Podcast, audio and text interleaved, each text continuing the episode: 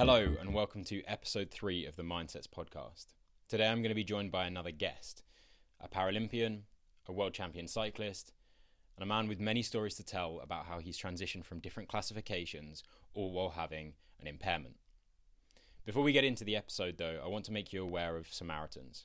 You may have heard of the Samaritans before, however, they offer a mental health service that not enough people take advantage of. It's completely free and it's available 24 7. You can call them on 116 123, or you can email them at jo at samaritans.org. That's J O at samaritans.org. They don't currently have an online web chat service, but they are working on that as hard as they can. The Samaritans won't give you any unsolicited advice. They're mainly there to listen and help you get through any of your struggles you might be having. Without further ado, let's get into episode three of the Mindsets podcast. Welcome back. So uh, today I'm joined by Sam Ruddock. Um, better than me trying to explain anything about who you are. I assume you know a lot better. Uh, I said that in the last episode as well. So um, go ahead. Who is Sam Ruddock? I would hope I know more about me. Than, Yeah. otherwise, we're going to struggle. Um, so Sam Ruddock is a professional track cyclist. Yeah.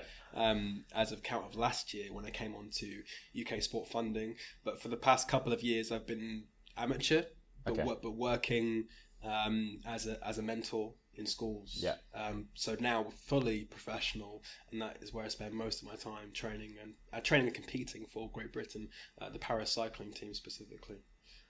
So quite a big sort of role there. A lot of people, a lot of people may have already heard of you. Some, some won't necessarily have done. Big time. Um, there's different levels to the cycling. I've, I've been and looked through some of the, the cycling events for the Paralympics and for the World Champs. There's different categories. I know there's letters attached to them. I know there's numbers attached to them. Is there a way that you could sort of translate that for myself and other people that may be watching So that that's one of the things about Paralympic sport is that from a spectator's perspective, you have to understand what you're seeing, Yeah. and a lot of that is around understanding and and representation through classification. So every single every different para sport has a different classification system, which Right. doesn't help from a spectator's perspective. But they're trying to make it more accessible. Yeah. No pun intended. Um, so in cycling, it goes C is, is is the first letter. So C meaning cycling. Yeah. Um, obviously, and then you've got from one to five. So one is the most severe impaired class. So those are the athletes that are primarily really affected in their, in their legs. They could be missing a limb, both limbs, uh, st- mainly mainly mainly in the legs, or there could be a neurological impairment there, like mine, which is cerebral palsy. Um, so you've got that. So they're the most impaired riders, and it goes all the way up from two, three, four, and five. And five is the the least affected riders. So those are riders with say uh, clubfoot or talipes, or maybe they're missing maybe they're missing only one limb. So they're, they're, they're so they're attached. So one part of them is fully attached to the bike at all times. But for all intents and purposes, they're able-bodied. They they don't have any impairment that would restrict them neurologically or, or, or fatigue them as quickly as say my disability would. So that's why they're in a higher class, and I'd be in a in a lower class. Okay, so in, in your class, you obviously cerebral palsy is a condition that you're you're born with. Um, in your class, you don't have any crossover with people that have a disability that they have gained at some point in their life or anything like that. There, there is certainly potential for that. So when I was in athletics, Yeah. and I competed as, as a 35, which again is the is the most severe class that athletes can compete standing up. So they're ambulant. So Right. I competed against athletes that had acquired their cerebral palsy at a later Okay. date through either a stroke or an accident. Oh, and Okay. naturally, they're going to be more able than I am in terms of their physical capabilities because they have full muscle development, full the neuro pathways are, are probably better developed than mine than mine are because mine's congenital from birth. So there'll be restrictions there, but not as much as what I would experience. So naturally, they're going to have an advantage over me because they've acquired their cerebral palsy, whereas I was born with mine. So that that's where that's what a lot of people. If you if you dip right down into the classifications, there's certain nuances there that can explain why one athlete is better than the other. Right. Okay. So there is yeah. There's even though there are those classifications, there's still some extra stuff in there, extra stuff that can happen. But I, I've spoken uh, with a bit of a tainted view about about parasport at the minute. There are there are genuine there are genuine cases of where there are there are genuine athletes in the sport Yeah. and they're winning and they're, they're doing what they're doing because they are an athlete because despite their impairment they, they still train just as hard and, and dedicate themselves just as much as any other athlete would and they're, they're winning because they deserve to win not necessarily because they're more able than, than their than their opponents So, okay. With sport in general, though, obviously you've got your classification now that you're at that competitive level. When you were younger and were sort of going right the way back to being a kid, did you have any interest in sport, or has it been a more recent sort of adulthood kind of thing? How did it all sort of start? it was a la- it was a very late development. Um, I didn't really start playing sport regularly until my, my teenage years. Um, at school, it was mainly you know like foot like football, put the put the jumpers down, play football in the playground. Now, because of my cerebral palsy and how it affects my legs, I, to, to kick and run at the same time is quite difficult because that requires a lot of neuromotor control. So doing two things at once is very very difficult. Um, but I could be a decent keeper because all I had to do was like move from side to side, jump one way, dive the other way, and I could use my hands. So I was a I was a better keeper at school than I was playing like out front, maybe as a striker or, or a midfielder. And as a result of that, I gravitated more towards basketball in like when I was 14, 15. Um, and then from 16 onwards, I went to a different school, and rugby was was the prevalent sport. So that's so that's where I started playing uh, contact sports and more basketball and more cricket. So I kind of threw myself into everything that I could, but it was mainly a way to unwind and relax from studying. It wasn't, um, and just to keep my mind my mind healthy. It wasn't really a, a way to uh, ascertain acquire a career. Right. So it being sort of quite a relaxed, like you said, it was a bit of an escape from sport and stuff. I, I used to do the same when I was. I remember getting home from school. I used to kick a ball in my garden for hours. I used to go and throw a tennis ball at a wall. I obviously competed, well, not competed, but played for my sports teams and stuff like that. Did you find it difficult to integrate into those teams as a young kid with cerebral palsy? Sometimes, um, but I think I also enjoy playing team sports because I was able to mask my own inabilities versus my friends and kind of blend into the background and contribute where I thought where I thought I could or where I was comfortable to and able to. Um, whereas in, in an individual sport, for example, like like sport, I hated sports day athletics, which is ironic because my first para games, my first Paralympic games was in athletics. Um, but I hated athletics because it was very obvious that when it came to running, jumping, or throwing, I was always going to finish last because no one else had the disability that I did. So the individual sports I stayed away from, and the team sports I gravitated more towards for that reason. Did you find that that was a way because you could find your specific strength? And obviously, in team sports, you need a variation of strength rather than having to manage everything yourself, where it could be more of a challenge for you. Mm, yeah. Because as you have sort of grown up and you've got to where you are now, you've obviously gone to more, towards more solo stuff. What ended up driving you that way? I guess what really took you away from team sport to going into more solo style sport? Uh, I, I think it's it's very difficult to get into a team sport uh, on the Paralympic side of things, and, and, unless you've been in the sport for a very long time and have experience and skills within that sport. So let's say wheelchair rugby, wheelchair basketball. Um, those those are a lot. A lot of the team sports Paralympic sport are seated events. And I've worked incredibly hard on, on my body. Um, my my my mum did when I was little. We did loads of physio in the NHS. Like so so much work has gone into me to make me as able as I am today, despite having cerebral palsy. That for me to sit and compete in a team sport, I think would just be the biggest slap in the face to everything. Right. Everything. It's everything that's ever been invested in me. I think I just it just wouldn't be the right thing to do. Now, even though I sit on a bike, um, that's very very different to to a wheelchair sport. Um, so I think that's that's probably why I, I, I like to take the elements of team sport into individual sport. Something I'm always trying to tell my teammates about. Even though we're individual riders, we we are we are a team. We're Great Britain. We compete as a team, and I'm trying to bring that ethos. What what I, what I took from team sports at school and what, what I took from football. Um, I try and bring that into into my into my uh, my processes. So just briefly, you also you touched on because I love that you're you're able to sort of transfer that, and obviously from what I've met of you, you really try to bring that into everything, and I think that's part of your character. What I wanted to slightly roll back on is in your you mentioned you had a lot of physio as a kid. Do you think that I'm I'm struggling to think about the impact that that could have? Is it a is it a negative impact because you feel like you needed all of this physio as a kid, or is it do you feel it built a foundation for you to sort of trust your body and you know what your body can do as a result of it? It's it's hard to know because my physio through child development stopped when I was around nine, ten years old. So it didn't, Okay. con- didn't it didn't continue late into my. So I guess I used sport as as physio when I grew when I grew older and when when I was a teenager.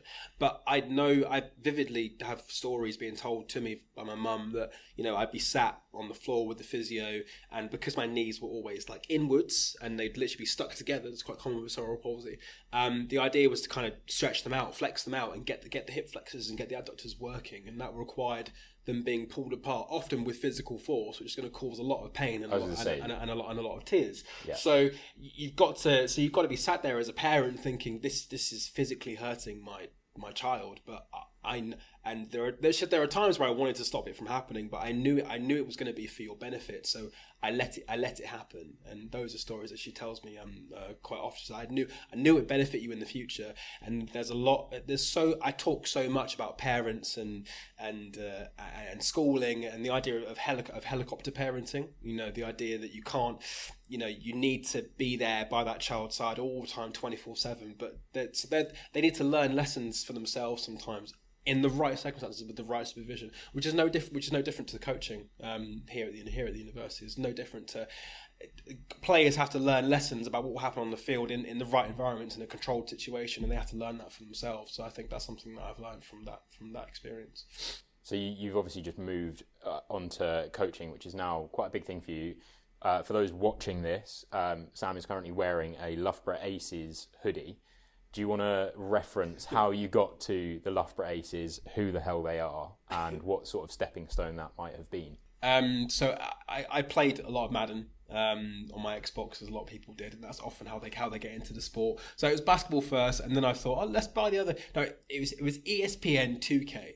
I was gonna say, was it 2004 2K? ESPN Yeah, yeah. ESPN 2K. So it was, uh, but there wasn't 2K. It was just ESPN. So it was ESPN basketball, then ESPN football, and ESPN ice hockey. I bought them all. I thought, let's just learn the rules of these games through playing through playing through sports. And I came across football. The more I played it, the more I realized. And Donovan McNabb was on the cover. So that's that's why I'm an Eagles fan because I was like, oh my god! And Alan, Allen Iverson was also on the cover of, of the basketball one as well. So Philly was obviously running things in 2000, in 2003, 2004. Showing my age now, um, but yeah, it was through playing that sport that I, I started looking. And at that time, I was I was doing A levels and I was looking at my UCAS, my Section Ten, and thinking, where do I want to go to uni? Now I, I was born in rugby went to school in rugby, and I, I was looking at places that had strong politics departments, but also decent sport because I wanted to carry on playing sport regularly. So Loughborough was my first choice, and Warwick was my second choice. Now, thankfully, I didn't end up playing for the Warwick Wolves, thank God, otherwise we wouldn't be in this situation. However, uh, I remember sending an email to the head coach at the time, Jason Scott, who's now head coach at Nottingham, uh, saying, I've, I've played Madden, I, I'm interested in playing football, can I get involved? And back then the sport was not as popular as it is now even though you know people still watched and played football here but nowhere near as popular as it is now. But that's how i got into it in my first year. Uh, went to the au bazaar like everyone else does came along and one of the massive linemen um, james roberts said oh you, you look pretty athletic what, what, do, you, do you want to join the team? And no one ever called me athletic to my life before, in my life before. So that was uh, that was a big ego boost, and it just kind of went on from there. That was in 2009. That's when the team was still called the Loughborough Aces before they were rebranded rebranded as Loughborough Students in 2013, I think. So how it, that's it's a similar timescale because I seem to remember one of your first F thirty five competitions, at least that I saw on the internet, was still in the early teens or the early twenty tens. So for you to have been at that level um, in terms of Paralympic sports and that sort of thing, how did you transition away from American football, or was it there were two going on at the same time?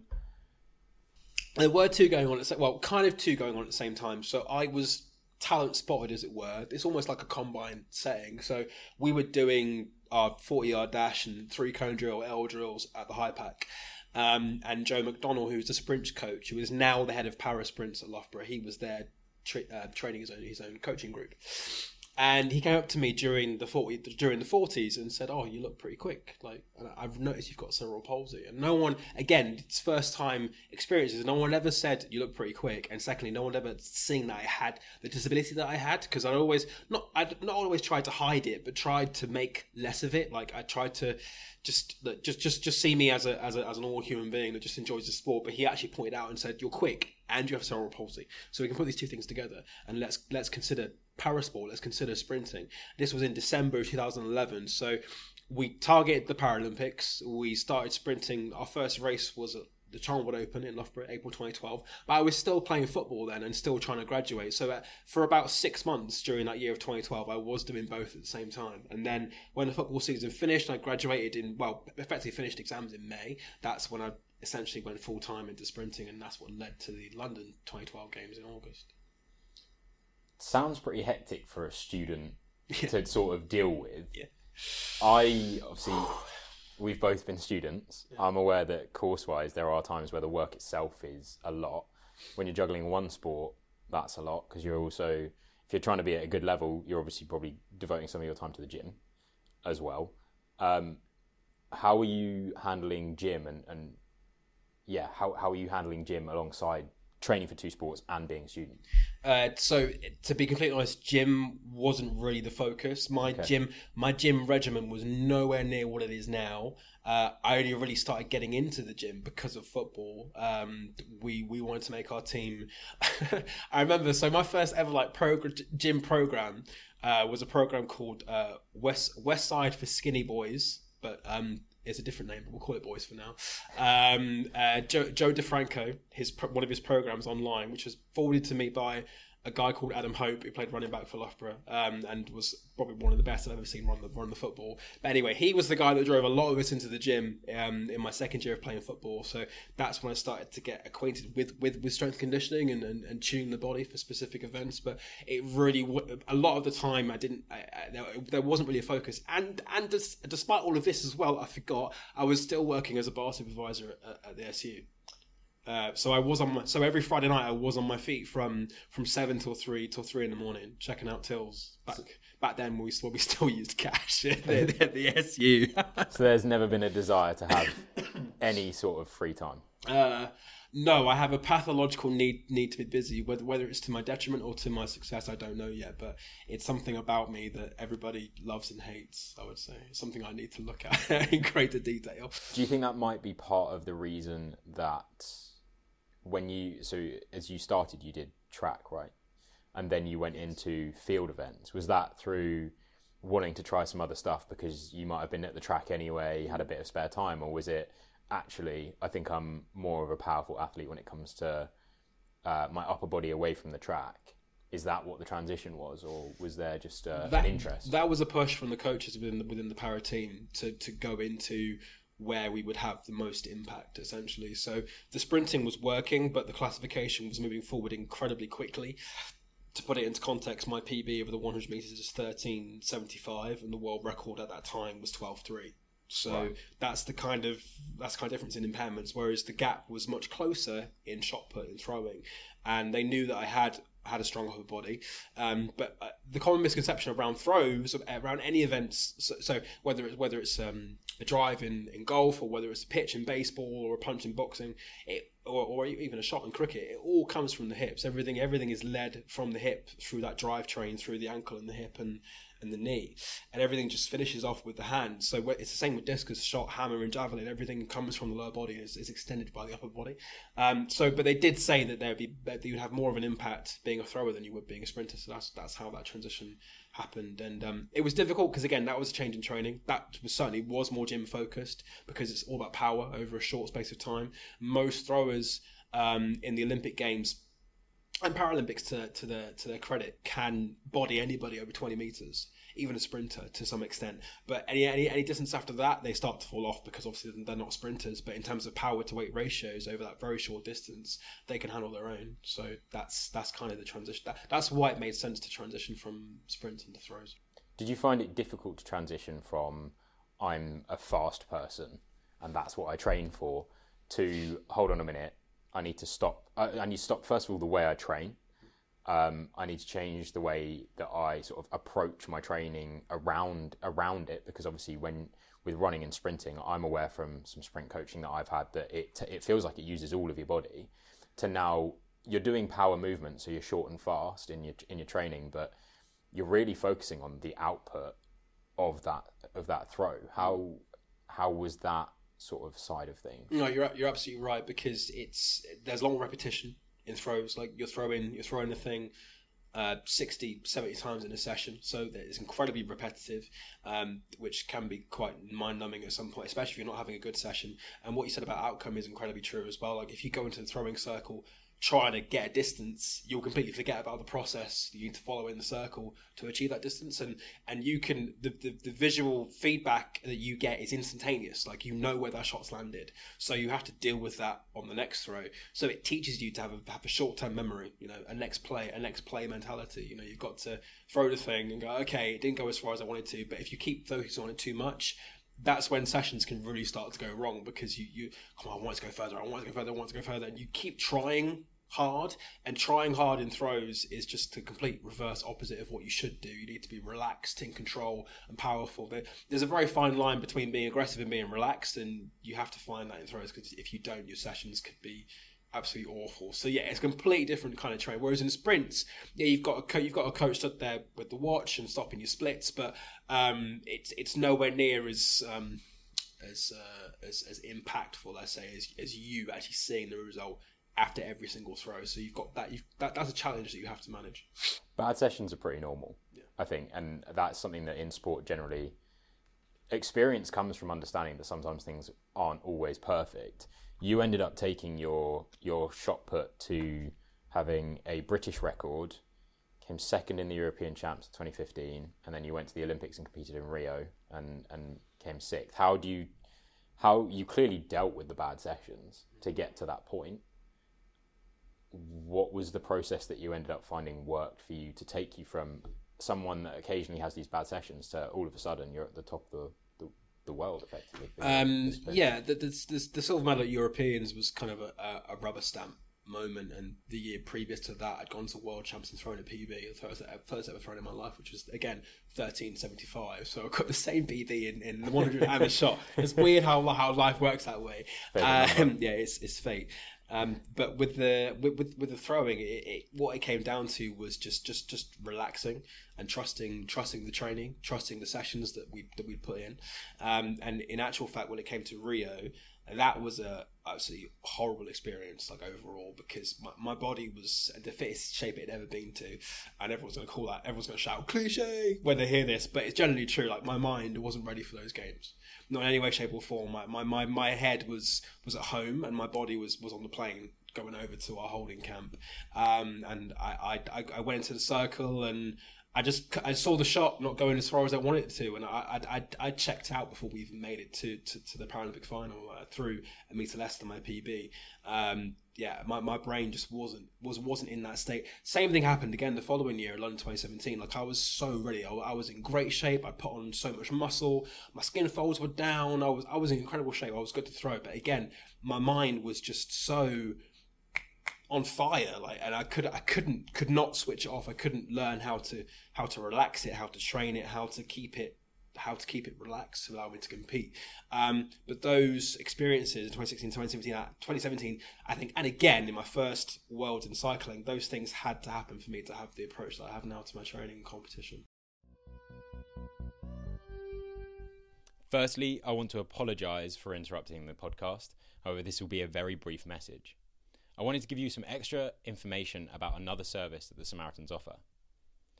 They have a self help app online. All you need is your email address to sign up, and again, it's completely free. The app will offer you uh, the ability to track your mood daily and then spot patterns in how your mood may change through the week. We do this with our physical training anyway, where you track your training and you're always seeking to improve, but we don't tend to do this with our mental health it's something that we should start doing so we can start to continue this state of improvement, both with ourselves physically on the side, but then mentally as well. They also offer some safe procedure planning. In the event of a crisis, it's important that we make sure that we mitigate all of the risks we can have on ourselves. And we can make a list within the app that then allows us to stop these things happening in the event of a crisis. Without further ado, let's get back into the episode let's get back to Sam and continue to hear about his story. So, having mentioned some of the struggle you had with your, your mind being at home, um, do you liken that almost to this imposter syndrome where you didn't i don't know if you've if you've heard of that that phrase i mean i've i've heard a few people deal with when they get to a certain stage um, they just feel like they are there and they know they're there but they don't feel like they should be there kind of thing was it was it partly that uh, i i i think it was it was there was a little bit of imposter syndrome in that. I had that alone 2012 anyway. Like just being given like you, the kit for the first time, and I didn't understand the gravitas of what I'd actually achieved until after the games, and I saw the parades in London. I thought I've just gone to the highest level of our sport, and we were hosting like that. That will never happen again in, in, in, in history. And I managed to make it there in less in less than nine months of training in a sport I knew absolutely nothing about. Like by rights, I had no no right, no right to be there among amongst those athletes. You know, jo- Jonnie Peacock, David Weir, Hannah Cockcroft, Aled Davies, Richard Whitehead. The list goes on and on. Like incredible athletes in their own right, and had every every St- Stephen Miller as well. Like every right to be there. And I just kind of I, I learned to embrace it, but for for a long time, I I I, I think. What what helped me deal with that was this idea of me allowing myself to be a part of that family, and when I say part of that family, I mean part of a family that, that, that is disabled essentially. Mm. Like we're we're we're disabled. We're Paralympian, yes, but we're disabled. And now I, I tick, you know, that box when in like CVs or questionnaires. Do you have a disability? Do you have an impairment? I used to tick no for right. a very long time, and now I tick yes because I, I, feel like a, by being part of this world, I've now accepted mm-hmm. part of me for, for, for, for who it is. Um, so that, that imposter syndrome lessened and lessened, but it was still there at the World Champs in 2020. Like I, I went to my first Worlds uh, after a year of cycling, like, and I, but up until that point, I'd raced on the track. I competed on the track twice. At my third ever kilo time trial was at the World Championships in Canada. That was in January of 2020. So even there, I thought to myself, what? At times, I thought, what am I doing here? I'm about to compete for Great Britain in, in another event in another sport, and I've done this a grand total of twice like, it was it was just oh, it's absolutely absolutely um uh, insane. But the phrase "fake it till you make it" rings uh, has has a lot to answer for. Mm-hmm. I think yeah. I like that. Mm. Um, with the sort of what we discussed with what happened when you did shot put and you went to those Olympics and you didn't really achieve, I think, what you were aiming for. Like you said, you, you ended up going to cycling was that again another coach driven thing or was it an interest for you? Because again we've gone from transitioning from track to then being all powerful in quick movements. Then hold on a minute. I mean you know what a bike is but racing a bike i can imagine is completely different. And you've effectively got to start again kind of later on into your athletic career. How what drove that? Well, you've all, we always do a lot of cross training on the watt bike anyway, right? Uh, through athlete through any through athletics, whether for conditioning and for low for low impact work as well. So if you sustain an injury, you know you can you can still keep your conditioning and your cardio up without actually impacting your, your joints. So cycling on the watt bike is really really good for that. Um, I was I went back into team sports between between shot and between cycling. I, I tried cerebral palsy football. Mm-hmm. So that's, that's a seven-a-side game. Um, really, really good fun. Just to just just standard Sunday league stuff. Um, having a kick, kick, about with the boys, like it was really, really good fun. That was for Derby County and their their their cerebral palsy football team. That was really good fun. I did that for a year. Still staying in the gym. I, I, I still trained like a performance athlete in the gym, but when it came to technical work, my work, my, my football, I, I kind of just let that be and let that come uh, as, as as it did naturally. Um, and then I went to a UK Sport Talent Day uh, that was at, so that was on campus. I was at Loughborough, but we used that. My coach and I used that as, as, as, an excuse to get some free numbers. So so count movement jump, the watt bike test, all the tests that they did, and they, they basically test you and put you into a sport. So okay. I did the watt bike test, and Phil Hogg, who at the time was the head of para triathlon, who I'd met in Rio, said, "Sam, I, I know you can run because I, I know who you are." you just ran the hell out of that watt bike test. That was insane.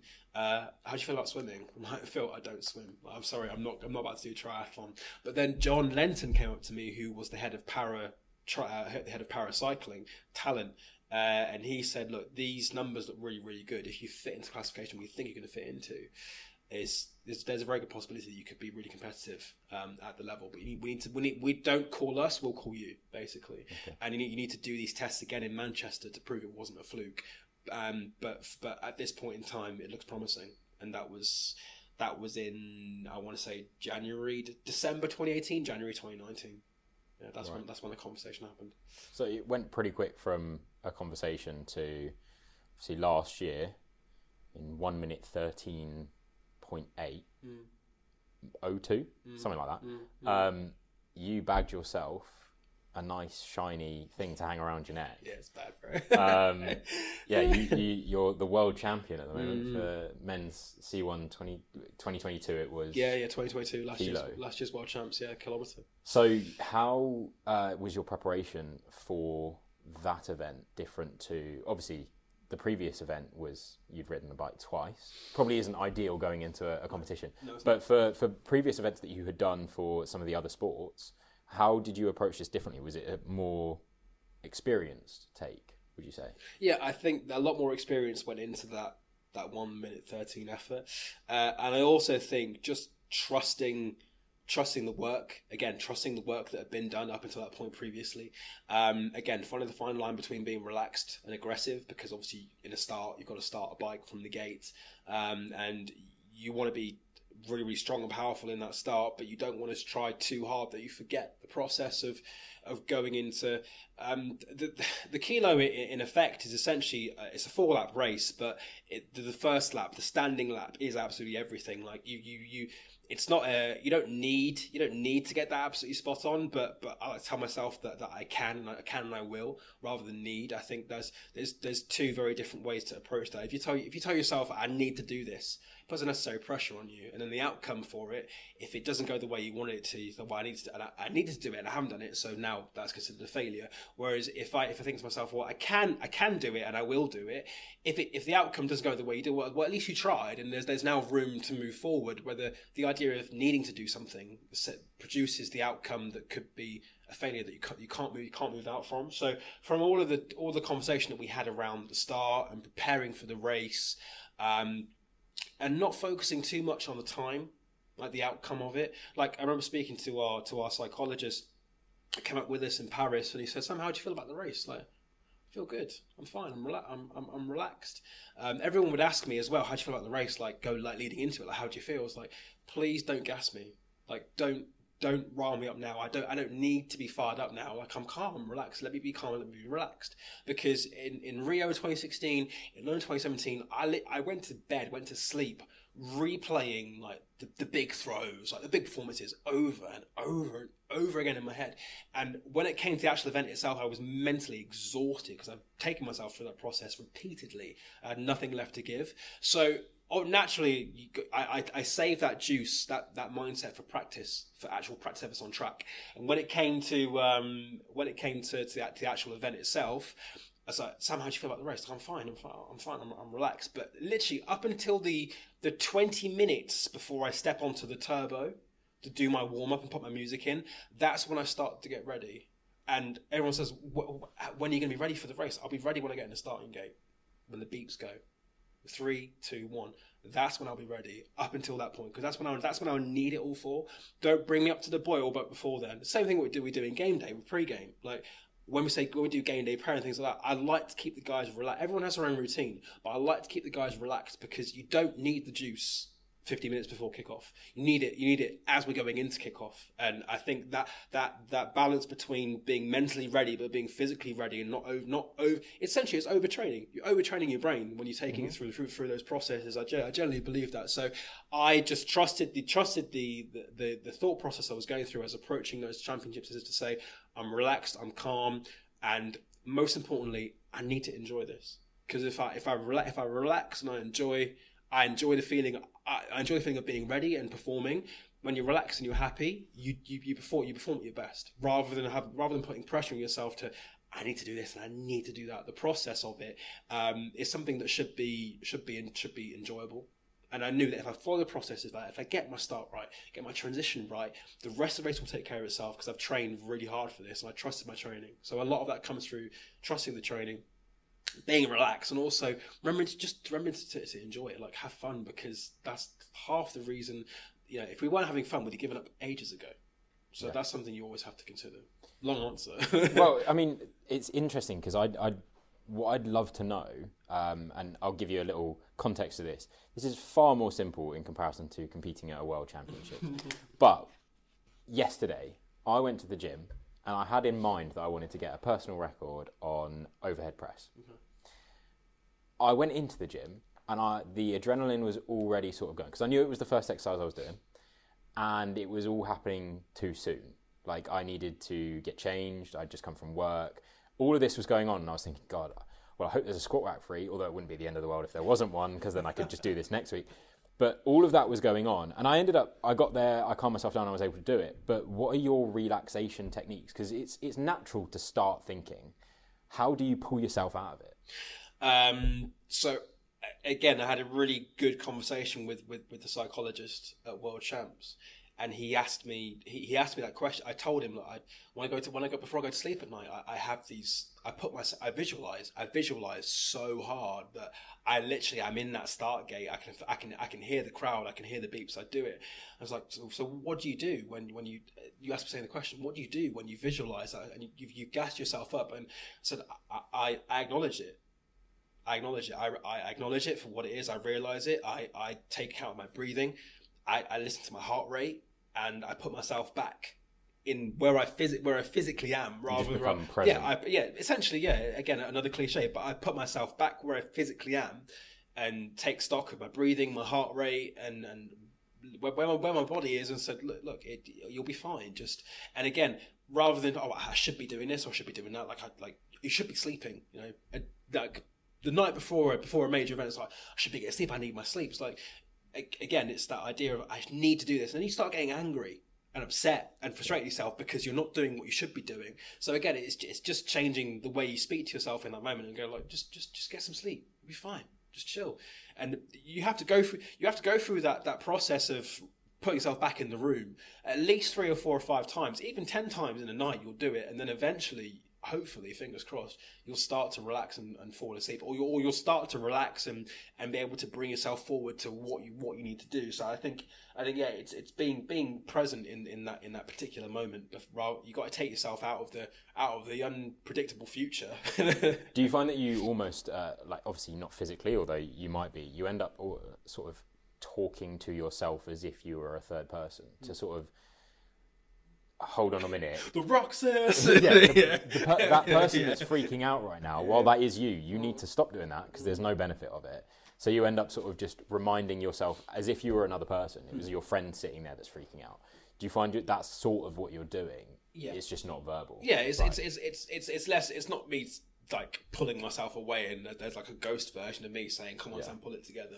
Um, I, you are kind of you are separating yourself from that metaphysical version of yourself that's putting yourself in that situation where you want to perform, and just just bringing that phys- that bringing that that performance version of yourself back into your physical self and go look there's there's a time for you to be together like and work together. Now is not this time. Like it's it's going to keep separating. It's going to want to keep going over there and and putting yourself in the future because that's part that's part of the body's natural defense mechanism ultimately at the end of the day. Wh- when you're when you're nervous or scared or anxious about about anything the body wants to defend itself and that could be a mechanism that it goes through in order to prepare itself for what happens next. The coping mechanism is bringing that metaphysical that that uh, that ghost version of you that's that's that's anxious about what's happening next and trying to prepare for it. Just bring that ghost version back back back back within you and go look we need to work together on this. We can't work Yeah. separately again it's it's a, t- it's a, it's a, it's a, it's a team it's a, it's a team game between your mental self and your physical self you can't work one can't work without the other Yeah. In terms of like you talk, talk about the anxiety as well. One of the more interesting questions I have for you is after you became world champion, did it boost your confidence to now you know you're world champion, you think of yourself that way, or and it's happened in my case, I I won a couple of things when I was in school. And then, come the next competition, I would be absolutely bricking it because now there's a target on my back. Do you have that same sense or is it have you just turned it into complete fuel like i want to retain this or is there some anxiety in there as well? Um, I wouldn't say it's anxiety. It does add fuel to training sessions because you know, and yeah, you, you do kind of put the target on your back and think people now want to take this from you, and that can be a source of motivation. People are coming to to, to reaffirm their status as an athlete, and it's obviously very extrinsic. You know, there's gold, silver, and bronze. Like Yeah. whatever medal you get, people can see your worth and your value. Um, and people have asked me already in lead up to these World Championships this year and gone, Sam, but like the, the defending world champion. And I'm thinking to myself, yeah, I am defending the title, but if I go in there trying to defend the title, I'm not. I'm not going to have a good performance because I'm again. I'm thinking about the outcome, and that's something that I physically cannot control. I can control my race. I can control the process I need to follow to to put down the best race that I can. I can't control who's going to win the medals. Like as far as I'm concerned.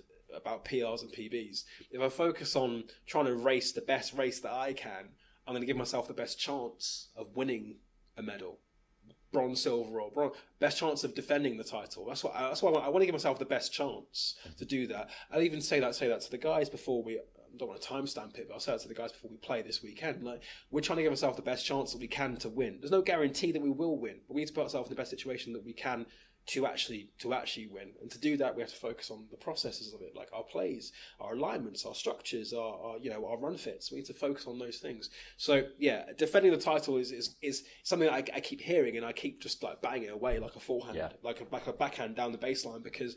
uh, Again, it's something that is not within my control, and that's that's energy that I can't, yeah, energy that I can't afford to spend on it because it's not going to be if, if, if you're using that sort of energy in your training sessions, I would be interested to know what is uh, like a your training program. Um, obviously, it's got to be quite specific for cycling now. How does someone that may be interested in getting in cycling, or someone, in fact, with the same disability as you, how do you train? uh, uh, sensibly. I think I think I think is the best way to say. Um, so today, for example, I had a session that was uh, so a lot of our sessions are geared towards training certain systems in the body. So today's training was focused on building strength, endurance, and VO2 capacity. So the capacity of your lungs to use oxygen, use it effectively. Um, so you're going to be lying in the zone where you're not producing lac- you're not producing lactate. That's probably the most rudimentary way to talk about it. So it's obviously co- it's obviously working your hard incredibly hard, but you're not you're not you're not seriously putting yourself into a hole in terms of strength training. Um, whilst combining that for strength training in the gym, for example, I've got my, one of my heaviest sessions like tomorrow morning where I'm going to be squatting five fours, threes, and twos, and then back up again and back squat.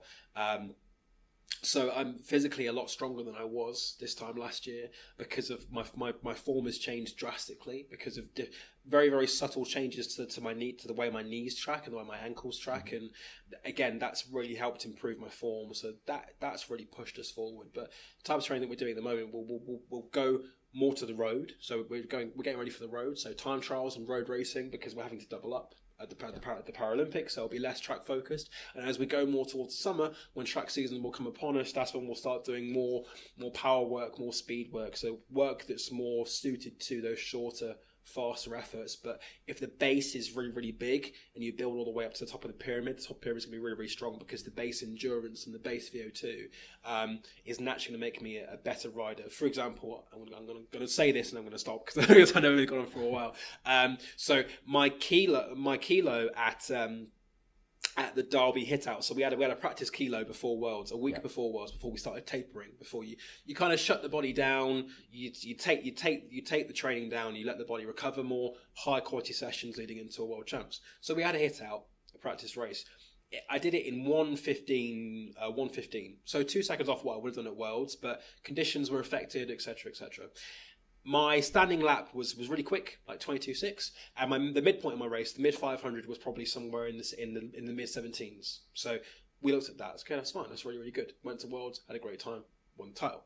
Fantastic. Go to nationals after having a huge block of VO2 training. Go to nationals this year. I go a second quicker. My standing lap is much slower.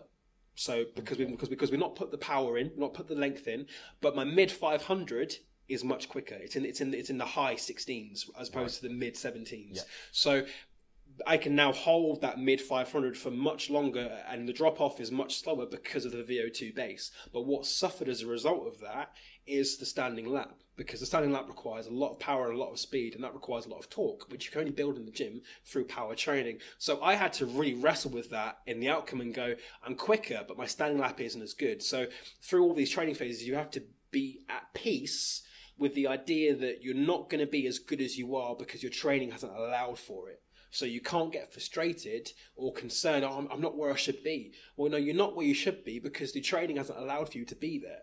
Um, Yet. And, uh, yet, yet, exactly, yet. That, that, that's the key word, yeah. So again, a lot of it is around uh, trusting, trusting the process. And I've had conversations with my coach recently about how bored I'm getting with this VO2 training because you know I'm, I don't, I feel like I've plateaued and I've not got, not gotten what, what I want out of it. But he said, no, you have to, have to keep going with this because if you keep, if you keep ticking the boxes and keep going through these sessions, I promise you that when it comes to the power and the length and the speed training, you'll, you will absolutely fly. Just, just like stick with me on this and keep going with it because that trust between coach and athlete is something you really have to you have you, put a lot of trust in it in a person to bring you to that Yeah. level so yeah we, we we've had a few tough conversations but we've ironed it out Do you ever do you ever do? I mean, some cheat. I've had some coaches in the past for various things, and they'll write me a plan, and I'll do it. And then, like you said, you get a little bit bored. Do you ever sneak off and do a couple of accessory lifts just to keep it exciting? yeah to, to sit here and say that say that i haven't done my own training uh, Yeah. would, would, would, would be a lie. There are some, there are some, but I, I, am smarter with it now. So I, Yeah. I might, I might see a lift or I might see an exercise, which like, "No, I don't really fancy that. But I know which lift or exercise I can go to that's going to give me the same ad- adaptation. So whereas in previous years I just do what I want, but now I realise that, yeah. The, the session's been planned this way for a reason. For example, I, I said to my coach about the VO2 sessions, look, I, I'm sick of doing like 20 minute efforts. Can we attack this in a different way? So, like, well, yeah, let's let's do five, let's do four times five minutes. Yeah. Let's let's do it that way. It's like, please, thank you. Can I have some variety? Like, because we can re- we can reach the same goal, Yeah. just in a diff- just in a different way. So it, it was to his credit that he was able to to see that there's there's more than one way to reach to reach a, a, tra- a training goal or a training outcome. And you feel like this this must be building sort of your knowledge further and further about the way you can train and the way other people might be training just through through your coach. Yeah, yeah, absolutely, and and also me me being a coach as well has only helped enhance that relationship. So when he asks me something, um, how you feeling, like how's training going, is there anything you want to talk about, um, or he, he gives me a program or gives me a particular part of the training, I can respectfully ask him, look, can you tell me why we're doing this this way, so I can buy into it. So if I if I understand it more, I can dedicate myself to the program because I because I know the reason why it's been put there in the first place. I can have those conversations with him frankly, rather than and, as an athlete that's 33 years old, a younger athlete who say in their mid 20s or early 20s feels like they have a coach and they're the be all and end all, like they're almost like the god in this situation. And for me to question them would be to not be grateful or not be receptive to, to the training or not appreciate what's being done. Um, you have to ask those questions. Not necessarily what you do; it's the way in which you do it. And every athlete, I think, should take or take ownership of their training, take autonomy of their training, like because it's it's your career. It's your career. It's your career at the, the, at the end of the day. The coach is there as a, as a conduit to help you and guide you um, and assist you. And to that point, I've, I've, I've never really gotten on well with the coaches that, that talk about my athletes.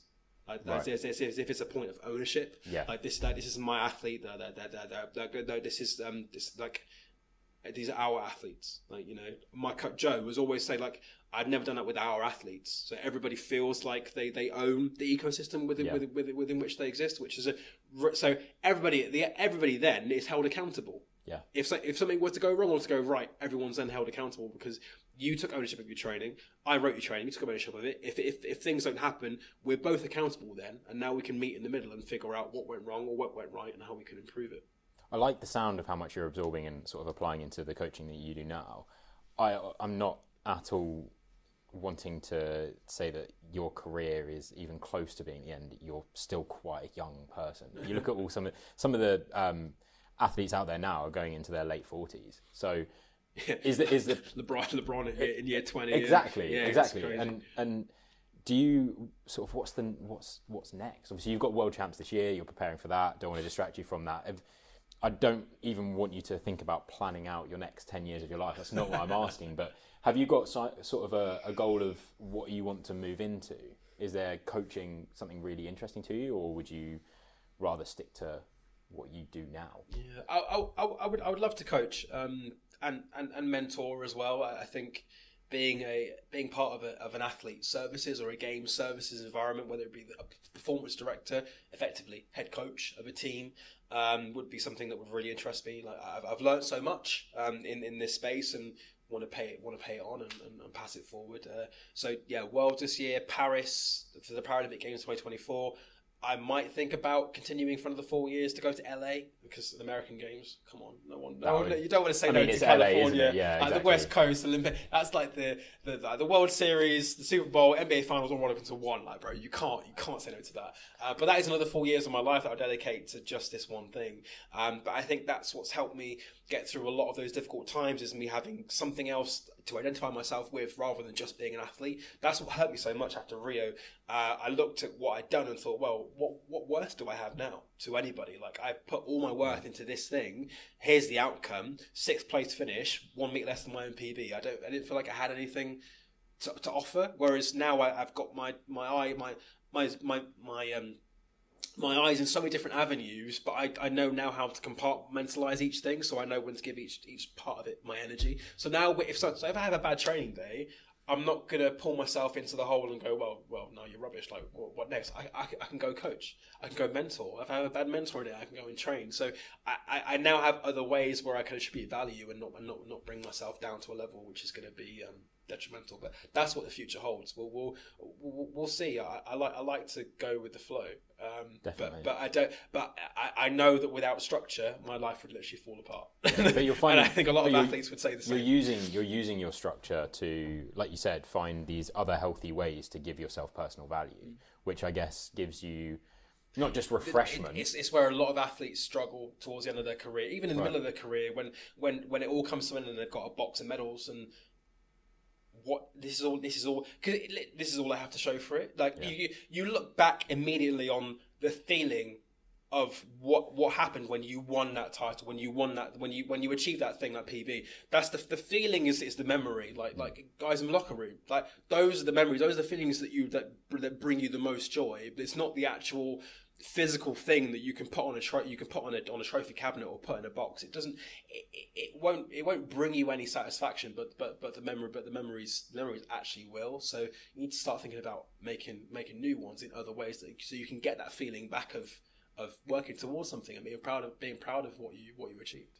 I, I can genuinely say that I wish I had had this conversation with you years before, and I'm, I'm hoping that other people listening to this would get that because there were times where I uh, I've I've gone home and my mum's gone, oh look what I found on the stairs, and I just have a bunch of stuff, and at the time they mattered so much to me, mm. and then I look back and I, I realised that I missed out on a lot of things because I sacrificed some time to do those things, and they didn't really bring me any other pleasure apart from the fact that at that time I had this metal thing that was probably made in a ridiculously cheap condition. And that that's what it is. And, and now yeah i look back on it as a fond childhood me- memory of like oh i won this. I did this with this team. But as a kid I, I feel like i must have been a bit lost in my identity really. And i think when you're a teenager growing up and you're really looking for your identity that's a huge thing to be able to have is to find other other things about you and sort of it's not you shouldn't feel guilty investing time into those. Um, because in the long run it can actually have a positive effect on your main focus like you're having now. Add value to it. yeah you're getting you know that when you apply your time to cycling you can really apply it and like you said if you have a bad session it's not the end of the world because you can go and have a good coaching session or or distract yourself from it or, and do something else positive with it. I think that's huge. Is there is there any other huge advice that comes to mind for other other people like well like me or or just sort of people that might even just go to the gym a few days a week and and they do that to stay healthier? Is there any advice you've learned through your training and your years of experience in competing that you think you'd pass on The grind is a myth. okay that's a statement The grind is a myth. There's no such thing as the grind. Uh, there's a time to grind, and there's a time to not to not grind. There's a time to uh, uh, there's, there's a time to, to be 100, percent and there's a time to not be. And phys- f- I believe physically, it's impossible to be switched on 100 percent of the time and to give you 100 percent best effort every single session because there'll be days where you wake up. I mean, I, I, I do this for a living, like it's my job. There are days where I wake up, wake up where I don't want to go to work. like, There are days we all are going to have days we don't, we just don't want to go to work today. Yeah. Um, and you need to. It's, it's like it's like the, uh, the the ten spoon concept. Like you'll wake up with with like eight spoons. And going going to have breakfast will cost you six spoons. You've only you've only got two spoons left to spend on the rest of the day. So you need to spend spend your spoons wisely. So I think get, um, th- think of yourself as, as, as an organism that, that, that changes and moves and, and, and, and make allowances for it. When you are 100% you're feeling great, like go for it, like go in and like be on your grind if that's how you feel. If you, if you don't feel it, um, then cut yourself, cut yourself some slack and turn up as much as you can, but turn up.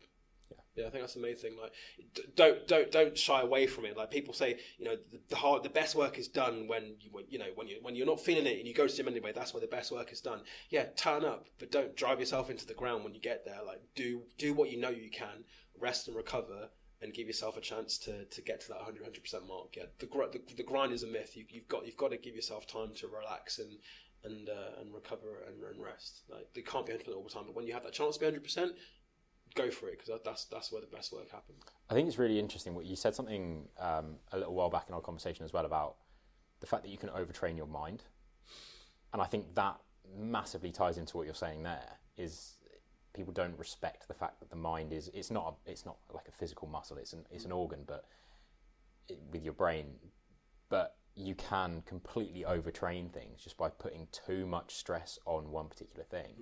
And I think if I would, I'm personally going to take that away, and I will sort of look out for that in my life. If, if I'm investing too much time into into one thing and I'm stressing myself out about it, in fact, I might be doing the complete opposite of what I should be doing. Taking a break is actually a healthy thing to do, and it's okay. Um, I think that's really huge, and I think that'll probably be my main takeaway that I can pull into my life. Um, from all, I mean, there's a lot of stuff we've covered there, and I'm, I'm really, really thankful. that I've, I've had this conversation. Like I said, I wish I'd had it a few years earlier. Um, and I just wanted to sort of before we, we round things off, you're having some of those conversations with some younger people, I believe. Is that right? Yeah, yeah, that's true. So the the other work that I do as, as well as coaching is mentoring. So so one part of the mentoring is for the Youth Sport Trust, they're a secondary school charity, uh, working in PE and school sport, and the other charity is one called Inspire Plus. They're based in Lincolnshire. Really, one of the most deprived counties um, in, in the country. So our work is incredibly incredibly valuable um, in that space. Uh, but it's about well-being mentoring. So ask, just speaking with kids a lot about how, how are they doing, what are they working towards, if if they don't if they don't think they think they're working towards anything, is there something that they think they can they can contribute? Um, and changing out the question around w- rather than what do you want to do for a living, because a lot of kids don't have no clue at that at that age of like from eleven to sixteen. Like I, I don't know, uh, they might want to be YouTube stars and, and drink Prime, but you know, but but you know, uh, but but for the most part, a lot of them don't don't really know what's going on because because the, fu- the fu- the future of the picture is bleak at the minute. So for them, it's real. So an easier question, an easier question to ask them is who do, who do you want to be, rather than what do you want to be? Because who do you want to be is an easy, easy question to answer. Like who do you want to be? What are you like around your mates, your friends, your family? Like what part of you is is valuable in that sense? Because people want to, people want to want that. In, they want that in their business, whether you're self-employed or whether you work for someone else. They want they want those kinds of people, people that know who they are and what they can bring, rather than this, rather than their skills. Um, you, you've, you've only got to look at the employment landscape now to know that that especially after COVID and lockdown, like the, the office nine to five, that way of working is, is dead. Yeah. It's dead now. People people gravitate towards personable people, not not just not just their skill set, not just what they're bringing, but who but who it is about them that they're bringing, and how can they enhance the company, enhance the business. So yeah, I think that kind of attitude is that kind of talk is is really valuable to young people, especially in their journey through education and out and, and in some cases out of education, because for a lot of them they're not quite sure where to go next. Yeah. But that's that's important. You've mentioned uh, a couple of the, so it was Inspire Plus and what was the other one? The Sorry? Youth Sport Trust. The Youth Sport Trust.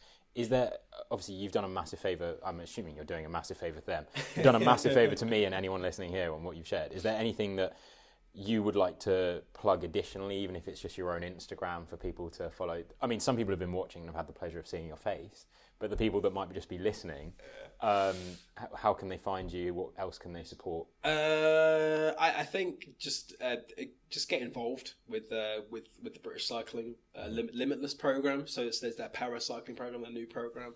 So if anyone wants to check out that website and just have a little look and see if there's anybody that they know within their own spheres, their own circles that could benefit from a program like uh, like the Limitless program, um, and just just just be just, just be a good human.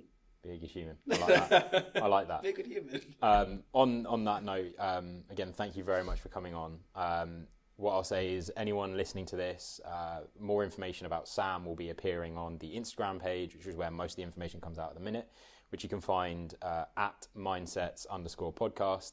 Um, Follow there the pod. yeah, there, there, follow the pod, please. Share it, um, get it out there, uh, so we can get a bigger reach on some other people. And if you feel like you have a story and you want to come on, uh, this isn't a podcast just for world champions. This is a podcast for anyone, um, as long as there's a story to tell. So feel free to email. Um, there's a bunch of information probably floating somewhere right now about how you can get in contact. But we do have an email. Um, obviously, we've got the YouTube where you're watching this. If you are watching, uh, there is a TikTok.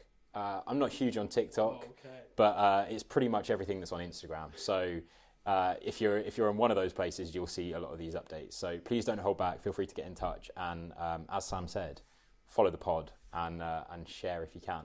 Um, thanks very much for listening, and uh, I look forward to talking to you in the next episode.